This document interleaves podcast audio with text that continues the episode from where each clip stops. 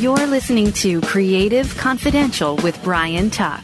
Brian is an attorney who represents startups, nonprofits, arts organizations, and people who work in the creative industries. As an arts entrepreneur, Brian is the founder and CEO of Performing Arts Live, a Pennsylvania nonprofit corporation dedicated to creating and supporting live performance opportunities for jazz and electronic artists. Its flagship program is the Allentown Jazz Fest. Brian is a TEDx speaker, a Grammy voter, and jazz musician. Creative Confidential begins now. Our guest today on the podcast is Cassie Hilgert, the president and CEO of ArtsQuest. ArtsQuest is one of the largest arts nonprofits in Pennsylvania, both in terms of the scope and diversity of its programming. Cassie was named president and CEO of ArtsQuest in 2015 after joining the organization in 2008 as the vice president of development. Cassie discusses her transition from working in the corporate world at a global, publicly traded company to leading the region's largest and most diverse nonprofit arts organization. Cassie, thanks for joining us this morning. Thanks for having me here. Your story is interesting to me because you came from corporate America. Yes. I mean, you weren't born in corporate America, obviously, but professionally speaking, in terms of your career trajectory, you worked for a big global company called Air Products, which is based here in the Lehigh Valley. Yes. And I was wondering, just for a little bit of context for people who aren't familiar with what that is, that's a large globally... Yeah, it's a Fortune 5 or 250, actually, a gas and chemical company based in Trexlertown, PA. So they're in, 20 countries, have about 10,000 employees. So it was a large employer. And how long were you at Air Products? I was at Air Products for 5 years. I started out in their PR department, so I was handling all the PR for about half of their business lines, and then moved over working in their community relations and government relations department. And that was that just for the domestic activity, or was that for... That was for U.S. and Canada. So that really afforded me the opportunity to travel around the country and to Canada, small, medium, and large cities. And one of the goals of that job at the time was to help build the reputation of the company. So you would go into these communities and you would find the projects that the company wanted to get behind. So I got to know the characteristics of places from Alberta, Canada, to Carson, California, and also had responsibility for the Lehigh Valley, and that's where I really first got involved with ArtsQuest and the SteelStacks project. Okay. Now, when you say referring back to your assignments with Air Products, going out and finding the projects that company wanted to get behind. Give us a for instance. Would it be... So if you were in Carson, California, and they had a high illiteracy rate, so there would be a emphasis from both the elected officials and the private sector to help raise that literacy rate. So the local YM or YWCA may have a reading program that they wanted to get funded and to roll out in the community. That's where we could step in and help out with that. Okay. Now, going back a little bit further, I know we're going backwards in time here, but... It would be boring to start at the beginning and go chronologically. When you were so your undergrad concentration was in marketing, or? It was in communications. It was at Penn State. Okay. Funny little story, when I was considering which college to go to, I had been in drama in high school and really enjoyed that. And I actually auditioned and got a theater scholarship to Penn State, which I did not take at the time, having a long discussion with my father, who was involved in the financial sector, informing me that there was no future in the arts. So I took a much more, quote unquote, reasonable approach. So my father and I laugh about that frequently, as it has seemed to have come full circle. So I've always been involved in arts and culture, but had much more of a business route. When I came out of college, I worked for a company called MedStar Television over in Allentown, Pennsylvania, a small company. And we worked with healthcare clients all over the nation to create and sell healthcare TV series where we would interview the hospital doctors about current health topics. And from there, I moved on to Good Shepherd Rehabilitation Network, where I ran their marketing communications. And that was my first insight into the nonprofit sector. And that was very eye-opening for me. And I got recruited to Air Products from there. So that was my sort of long and winding journey, if you will, before coming to ArtsQuest. During the time that you were working for MedStar or Good Shepherd, were you involved in any board level activity for any nonprofits at that time, or were you? No, MedStar, I was traveling a lot around the country, so I really wasn't home that much. Good Shepherd was my first interaction with a board of trustees, so clearly they have a board, and that was where I got involved with not just the board, I think, as far as an influence, but I was fortunate enough to work with Dr. Conrad Raker, who was the son of the founder. He was still working there at the time and coming in every day, even though he was in his 80s. And that was the person I learned from, that you can have a higher calling, a passion, if you will, that you can pursue and make a vocation. So in the back of my mind was always that, gee, I wonder if I could really do that in the arts and also prove my dad wrong, which would have been a great twofer. Well, that motivation, I think, a lot of people have in some measure. Now, the Good Shepherd years. About what time period are we talking here? 1998 to 2003. So they were going through a major expansion in South Allentown. They were landlocked, but they were outgrowing their facility. And Sally Gammon, the president at the time, embarked on a very ambitious capital campaign, which I was involved with. Started at $20 million, ended up at a little over $40 million. Okay. And that was to build a whole new technology center, revamp the hospital, and that was my involvement primarily at Good Shepherd. So let's fast forward to your first, interactions with Jeff Parks, the right. former CEO of ArtsQuest, correct, and how you started walking down that path toward away from the for-profit world and towards ArtsQuest, where you are now. Sure. You know, at Air Products, which is a fantastic company, it is a great employer, still very important to the Valley. I was just having one of those stereotypical moments of, hey, you know, if I get hit by a bus tomorrow, nothing's going to matter. And the company will keep going on. They've got great people. And what am I doing? Who am I impacting? How am I making a difference?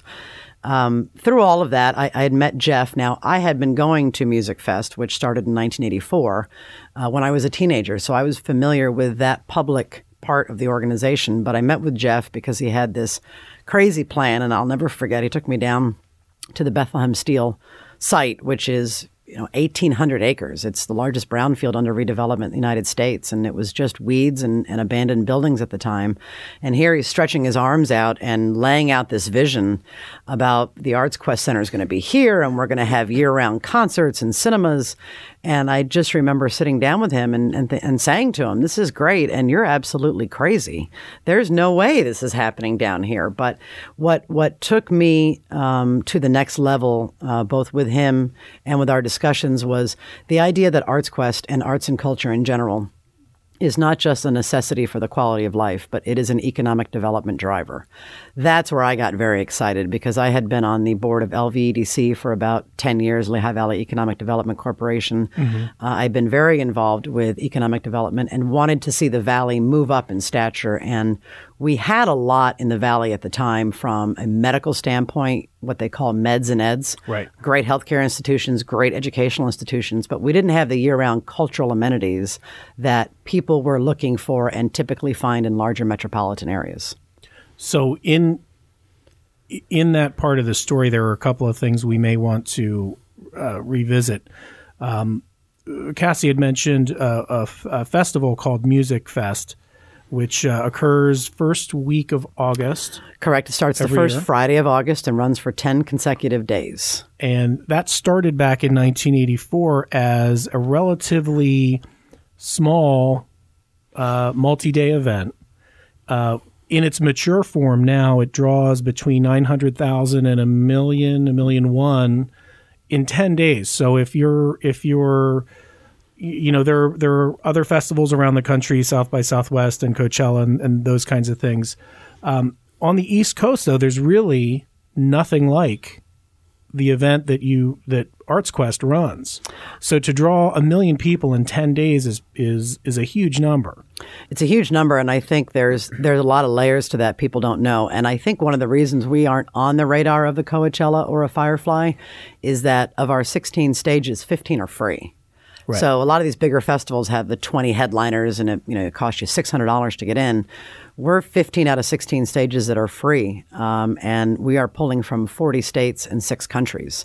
So it's a tremendous draw and an economic driver for Bethlehem. It's how it started, because in 1984, the rise of ArtsQuest sort of mirrors the decline of Bethlehem Steel. The city needed something from a morale standpoint, as Bethlehem Steel was going out of business, to reinvigorate the community. And we also wanted to showcase the historical assets that are around Bethlehem. So Music Fest started even before this whole festival movement as an economic development driver. And today we're a little over $53 million in economic impact annually. Wow.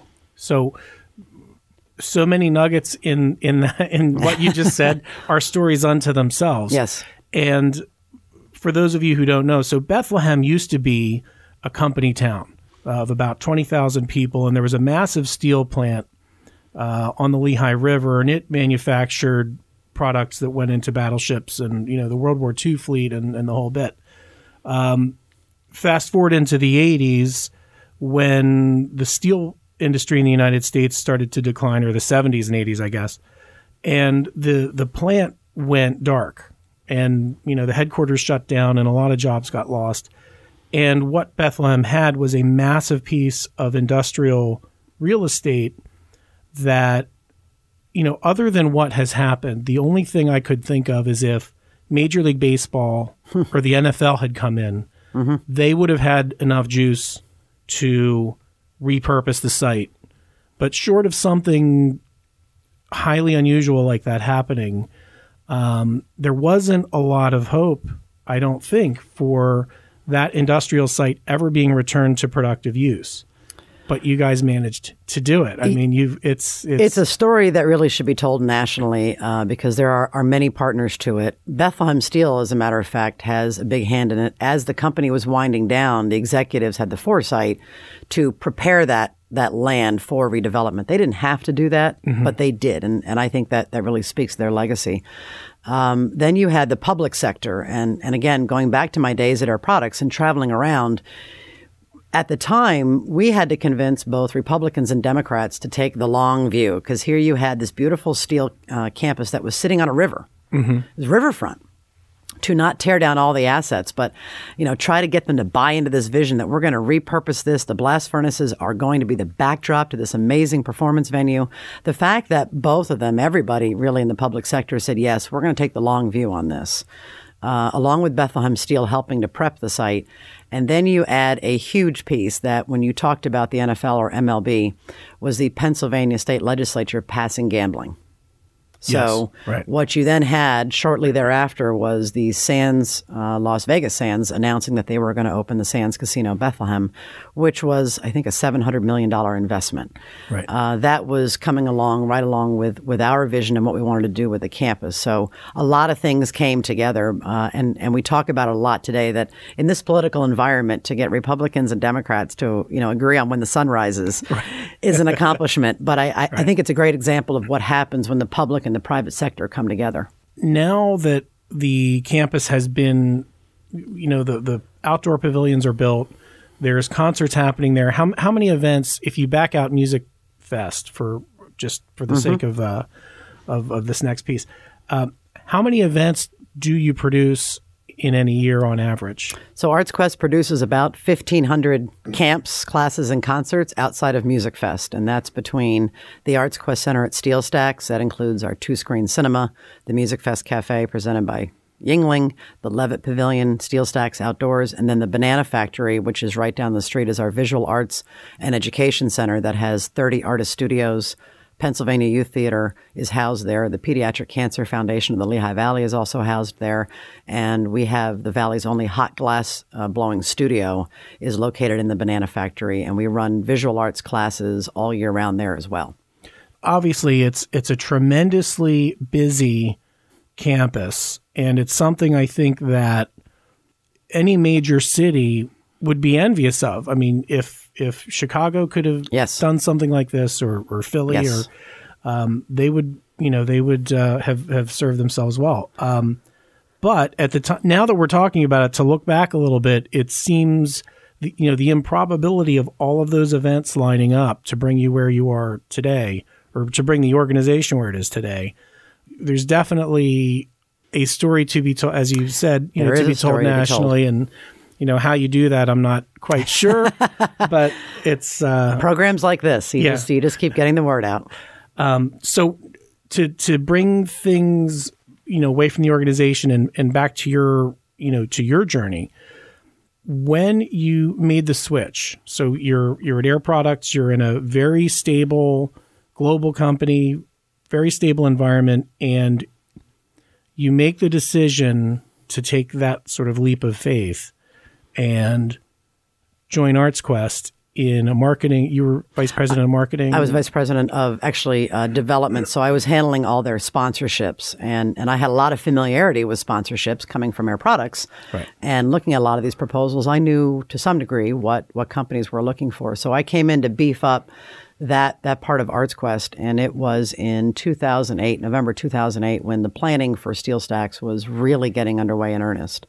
So you had, you know, you were coming from a position of receiving proposals from various, or, you know, nonprofit organizations. Everybody is out there chasing the same dollars, and you now get to jump over to the other. I think, I don't want to say any one task is harder than the other, but definitely it's sort of like the twist on the golden rule. You know, he or she who has the gold rules. Correct. Kind of. So if you're receiving proposals, that's probably a more comfortable place to be versus being in the position of writing grants and going out and trying to, especially the amount of dollars that you had to raise. Correct. To complete the project.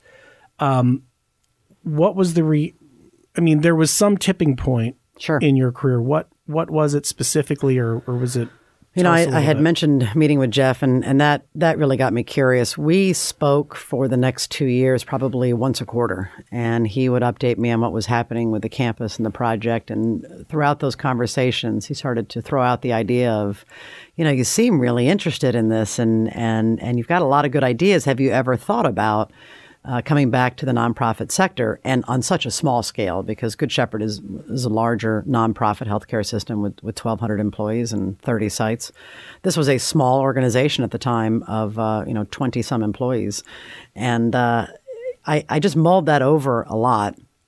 And the more we talked, the more courageous I think I got, and reflective about what you just said. I'm going to go from this side of the table where people are asking me to help support and helping the company support their cause to making the pitch. So in other words, you're going to go from giving away the money to try to raise the money. And surprisingly enough, I really thought it was easier to ask for the money. There were so many good causes when I was at Air Products. You want to fund all of them, and you can't. You know, the resources are finite, so it is almost harder to say no to someone, even though you know it's a worthy cause. When I'm on this side, I'm making my pitch with every ounce of passion I have in me. There's nothing I believe in more than what I'm doing. So for me to ask comes naturally to me. So he had kept putting this in my head, and a huge tipping point was at 2008 Music Fest, when I was wandering around. I was up at Liederplatz, which is one of our smaller stages in the historic north side of Bethlehem, and one of my favorites. It was a beautiful night, which we love to have at Music Fest. There was a great band, and I was sitting there with some friends and just thinking, this is the greatest thing in the world. I mean, wow, to be a part of this and to help this community would be something. And literally, like out of a book, out of the shadows walks Jeff Parks.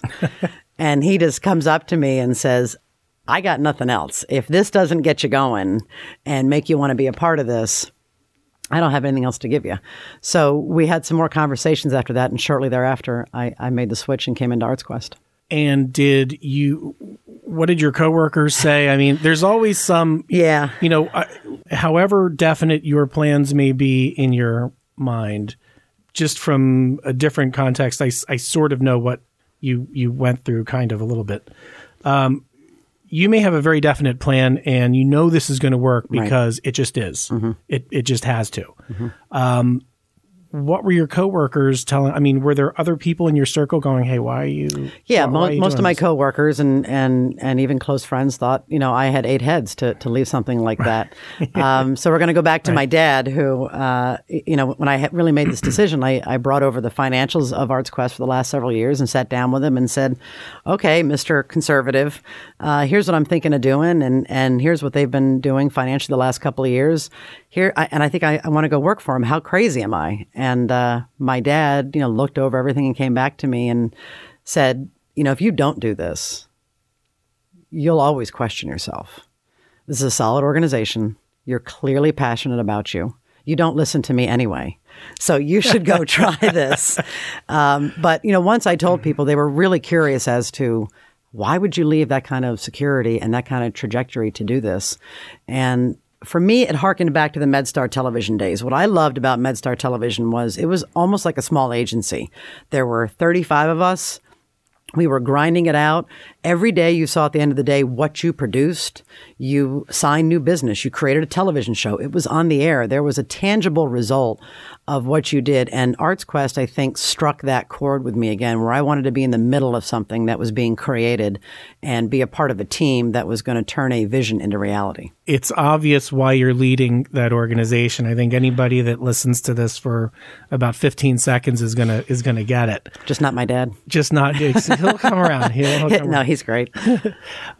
So you joined in 2008. Mm-hmm. You joined ArtsQuest in 2008, and a few years ago, a transition was announced. Correct. Do you think this was always Jeff's plan to have you replace him? Or he had a feeling, or he clearly saw something in you where he knew you should be over. Yes. With ArtsQuest, and you know where it went from there. You know, who knows? But right.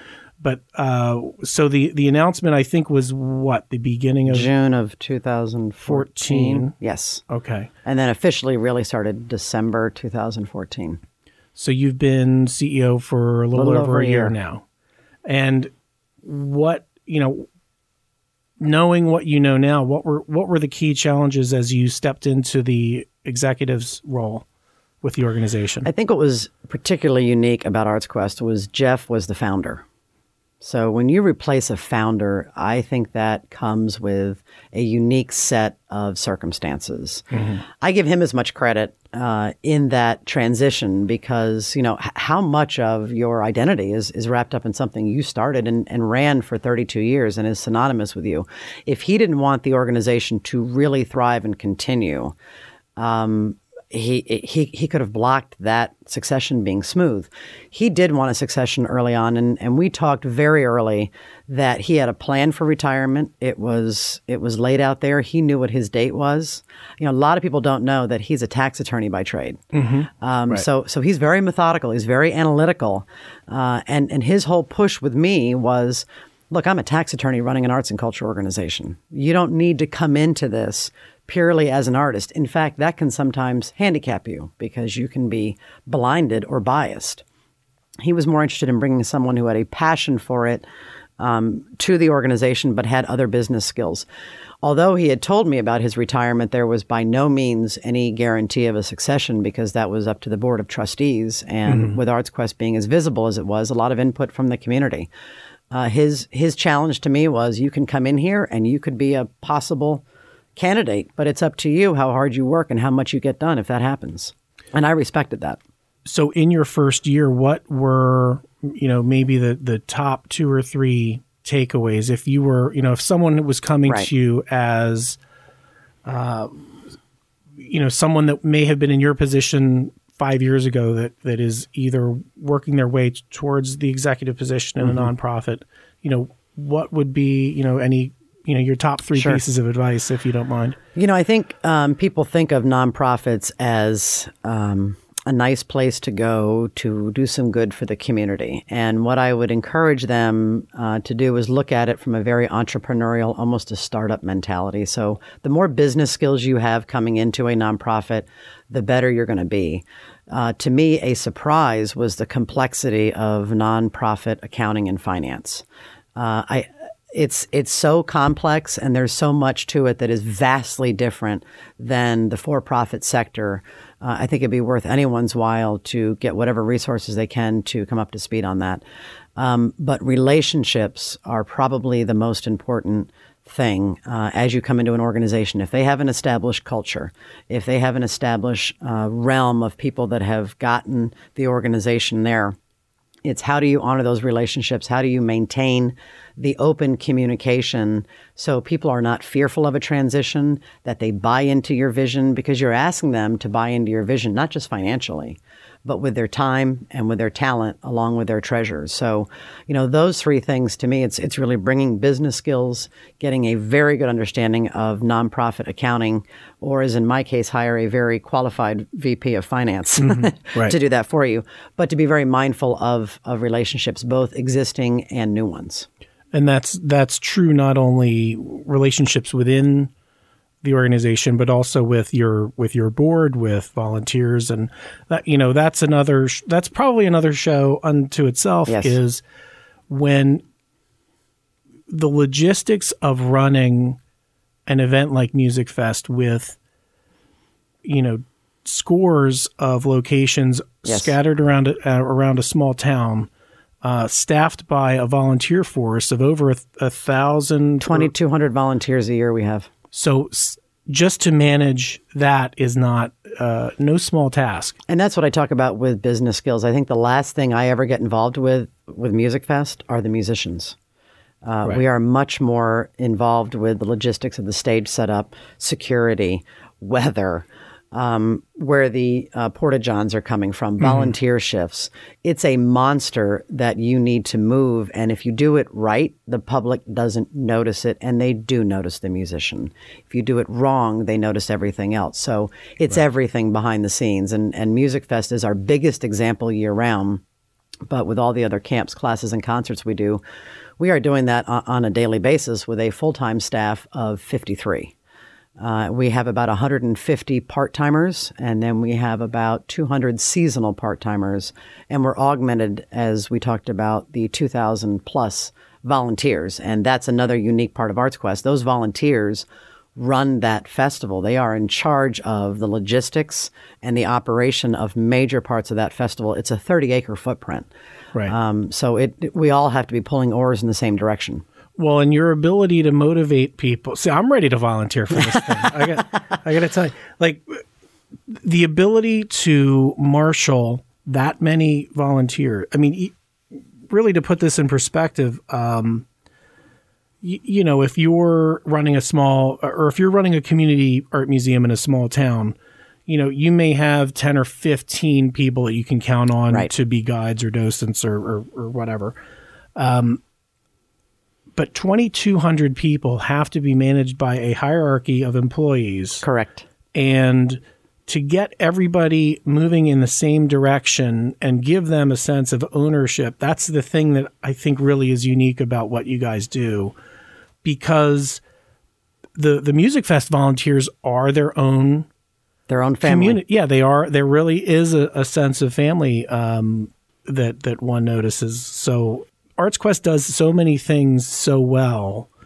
It seems to become, you know, you start having that kind of momentum where, yes, you become a self-fulfilling prophecy. You know, if you can start doing the little things right, that gives you momentum to get, you know, this is like back in the late 80s. Right. It just is, you know, a long 33 years it'll be this year. Good Lord. Well, and that's how it started. I mean, Music Fest was done on a volunteer basis, and we still have 13 volunteers who have been there all 33 years. So that's part of our culture. And if, as you come into that role, you have to understand the important parts of an organization's culture, that if you were to pull on that string, you can really unravel the sweater. And for us, volunteers is a big part of that thread that They have a collective wisdom in those decades of experience. Mm-hmm. They have an ownership, and they have an asset that you need to tap into and not fight against. And that was something I had seen for the 6 years prior to assuming this role, how central volunteers were. These were people that were taking off vacation time from their regular work to run Music Fest. And I learned so much from them because I'll be perfectly honest, I never thought about giving up 10 days of my vacation to go volunteer somewhere, right? For all 10 days. And these are people that are doing it now through the third generation. It's astonishing to me. I mean, for a for-profit company to have one or two or three employees that are 30-year, right? It's just so unusual these days, right? But to have volunteers that have been there that long is just And I think because they have a say. It's very much along our entire organization to our staff. I don't care if you're working the front desk. I don't care if you're head of programming. We get ideas from both, and that's where we want to hear from it. So volunteers will come up to me with some of the better ideas, that we've had. We've had our head of PR has come up with 2 new festivals for us, just based on his own passion, and he's gone and made those successful in a very short time. So to me, it's embracing and harnessing the creativity of the staff and the volunteers and ultimately the community. We like to think of ourselves as a mirror of the community. We want to reflect the popular cultural programming that people in this community want to see.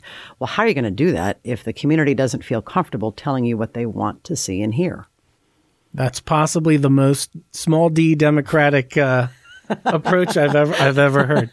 Let's leave politics out of this. It's a dangerous topic, but yeah, and you know what? The volunteer force and their importance in running your flagship program, that was the last thing I expected us to get in. It just didn't occur to me how central that really is. Because if the Music Fest week doesn't go well, I mean, it has a huge financial impact because just for those who are not familiar, what percentage of these events are outdoors? Well, for Music Fest, all of it except for 3 stages are outdoors. So if we have a bad Music Fest, we're going to have a bad year. And one of the goals of SteelStacks and building the ArtsQuest Center with the Music Fest Cafe and the Frank Banco Ale House Cinemas was to diversify that risk throughout right. the year. We've done a great job with that. We're at about a $20 million operating budget, and Music Fest 2 years ago for the first time was a little less than half of our operating budget. Prior to opening SteelStacks, Music Fest, and Chris Kindlemart, which is a holiday market that we run between Thanksgiving and Christmas, mm-hmm. Those 2 activities took up or were responsible for 7/8 of our budget, both completely dependent on weather. Right, and that's a lot of eggs to have in one basket. Yeah. So we are trying to diversify. But yes, if we have 10... We don't even have to have 10 bad days. If we have 2 bad rain days, because 15 of the 16 stages are free, we rely on ticket sales to one stage, the Sand Steel stage, right? Food and beverage sales, sponsorships, and memberships. Memberships we have before the festival starts, sponsorships we have before the festival starts, and we have a majority of our ticket sales before the festival starts. The biggest portion is food and beverage, and you're not coming down if it's pouring. Right. So that's where we get heavily impacted. If we have great weather, we'll see much better revenue from food and beverage. So let's talk about 2016 a little bit. Yes. Walk us through, some highlights of the upcoming year. And, people may refer to this interview later on, but hopefully we get a lot of people listening now that can still, react to some of these dates. Sure. In February, sort of in the middle to the end of February, we have some smaller programming. So we like to do both what I call rifle and shotgun approach to programming. So we've got niche audiences and very broad ones. Mm-hmm. More niche audiences coming up. The middle of February, we have the high school jazz competition, which is where we work with high schools from the region and even into New Jersey, mm-hmm. where the winner of the high school jazz band will open for several of our River Jazz headliners. Right. And River Jazz, which is presented by Valley, Kincannon and Miller happens from late April until mid-May. But in February, we have that competition. We also have, we do a lot of partnerships. The end of February, February 28th, we do a culinary program with the Girl Scouts called the Girl Scout Cookie Crunch, where we invite local restaurants to come in and make desserts using Girl Scout cookies. That's a great promotion for the Girl Scouts and their effort there. Blast Furnace Blues, presented by Highmark, is a keystone for us. That's going to be happening March 11th through the 13th at the ArtsQuest Center. And who do we know? By now we know. I forgot where we were in the year. I'm like, God, that's only 5 weeks away. Yeah. Who's headlining the blues? Robert Rudolph and the Family Band is one of the bigger acts that we've had at Blast Furnace Blues. We also have some local favorites in Craig Thatcher and Sarah Ayers. We've got Friars Point, Royal Southern Brotherhood. The entire lineup is at www.steelstacks.org, and you can buy a one pass that will take you through all weekend, Friday, Saturday, Sunday, or you can buy day passes. And we run about 4 different venues, both inside and outside, during Blast Furnace Blues. Okay, and we should note all of the web addresses you give to us we'll include in our show notes. So if you're on the podcasts page, you'll be able to go to directly to any of these events. Yeah, so that takes us through sort of the middle of March. But the Music Fest Cafe, presented by Yingling, which is our jewel in the crown, if you will, at the ArtsQuest Center, a wonderful music venue that holds between 450 and 1,000 people. We have shows there regularly every Friday and Saturday night, also typically Thursday. Early in March, we have Beth Hart, who we're really excited about. She's been a vocalist, has been performing for 20 years, Grammy nominated, has performed with Jeff Beck and Slash. So those are the types of artists that we get coming through the venue, which, with no seat being more than 60 feet from the stage, it's a perfectly intimate space to enjoy either your favorite performer or really to discover a new one. And then after the Blues Festival. After the Blues Festival, we roll right into our Urban Street Arts Fest, which is going to be April 23rd. That's held on the south side of Bethlehem. So the north side, the historic north side, has some great old Moravian structures. The south side is what we are calling the South Side Arts District. It's very gritty. It's very industrial, up and coming. The Arts Festival is running on the same weekend as another event called Spring on 4th, which is run by other Southside merchants and organizations. What we're trying to do is showcase their more urban arts forms. So you'll see graffiti artists, you'll see chalk artists. We had people last year that were doing demonstrations on how to paint skulls, which is big in certain, not actual skulls, but to paint what would look like a skull. And that was very popular. It was its inaugural year last year. It really took off. We had a great attendance there, and we're looking to build on that. So that'll be happening towards the end of April, and then we roll right into River Jazz, which is the beginning of this year. It's going to be the end of May. It'll be 5 performances between May 22nd and, April 22nd and May 18th. We are close to announcing the headlines, but we're finalizing all the contracts for that. But we're excited about that lineup. And then in the middle of June, I'm really bad at pronouncing this, but it's the Copa Americana Centauro. This is going to sound a little outside of the arts and cultural realm, but it is a soccer tournament. Right. And the last 2 years, we've had tremendous success showcasing both the men's and the women's World Cup down at SteelStacks on very large screens. This is the America's version of the World Cup. So we've got 3 games that we know that we're going to be showing on June 3rd, 7th, and the 11th, even though that whole tournament runs from June 3rd to the 26th.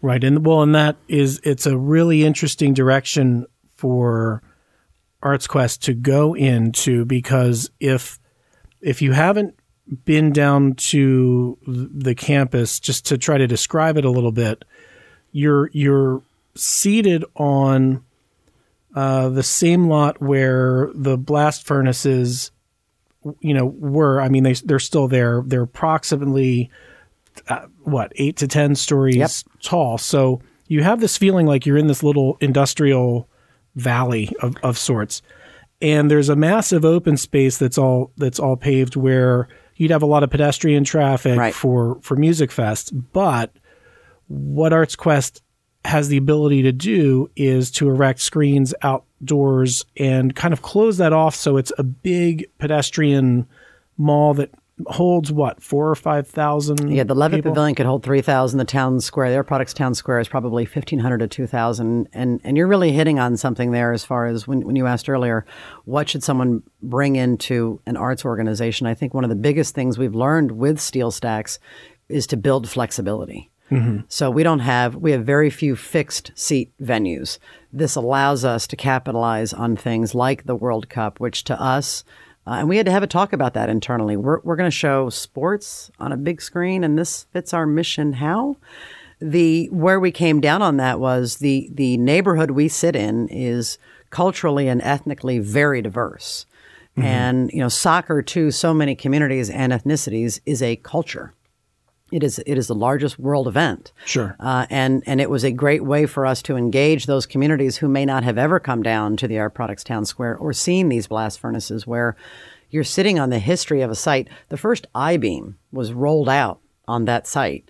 And the I-beam is what, it accounted for 80% of New York's skyline in the 20s and 30s. It allowed the entire industry to go vertical when they ran out of space in New York. So you mean the first I-beam ever? Ever. Anywhere was created. Anywhere at Bethlehem Steel. Speaking of that open space and the town square, this is the kind of thing that when I see that ArtsQuest does it, I go, that figures. And if any other organization tried to do this, it wouldn't make sense. But when Pope Francis was in the United States, you had a simulcast of the mass he said in Philly. Correct. And Drew, all of a sudden there were thousands of people there just to witness that. Yes, we had for the Men's World Cup, we had about 55,000 people over the course of 5 games. The papal viewing was about 4,000 to 5,000. Again, we're going to go back to the partnerships because the diocese actually had reached out to us and said, look, we're 50 miles from Philadelphia and nobody can get into Philadelphia for this papal viewing. And we've got a lot of congregants who want to see this, but they want to experience it in a communal way. It's not enough to sit in their house and be alone. Would you be open to this? So we had great talks with them. It's a whole different series of discussions you have to have. To be able to host that kind of thing. But yes, we again, want to reflect the community, and that's what the community wanted. Well, needless to say, there's a ton of things happening in Bethlehem is an understatement. You really need to, if you're interested in this in any way, go to ArtsQuest's website. It's just like it sounds, artsquest.org. Actually, ArtsQuest.org was our website, and we still operate that. That tells more of the story because we could talk about that for hours.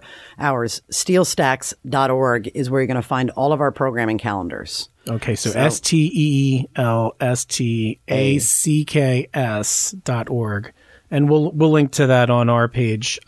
You go there, do yourself a favor, and go there and spend a little bit of time digesting everything that's going on, because I think with an organization like ArtsQuest, it's not a question of what do you want to go see. It's kind of what you don't want to miss. Correct. Because there are so many things. Well, there's so many things going on. You're like, I can't get to that one, but so check the schedule out, spend some time there, and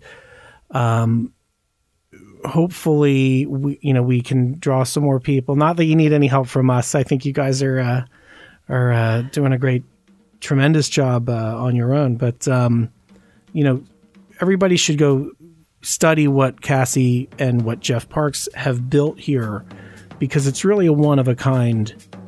It is a one of a kind. I can't think of any other place in the country that is remotely like it. I think it's a model for urban redevelopment, and there are lessons to be learned here that should be exported, because goodness knows we have enough urban blighted areas in this country that could use this kind of redevelopment, and these kind of partnerships, being able to work with people like you, helps to get the word out, and I think there's a great secret to still be discovered here in Bethlehem, Pennsylvania. Okay, well, Cassie, thank you so much. Thank you, Brian, for being here, and we will help spread the word. Thank you so much. Okay, thanks. Thanks for listening to Creative Confidential with Brian Tuck. To have Brian consult for your arts organization or public speaking engagements, or if you have legal matters you want to discuss, contact him at tucklaw.com. That's TUKLaw.com. For future episodes, please subscribe to Creative Confidential on iTunes or visit us at creativeconfidential.net. This has been a Steve Mittman social media creation. SteveMittmanSocialMedia.com.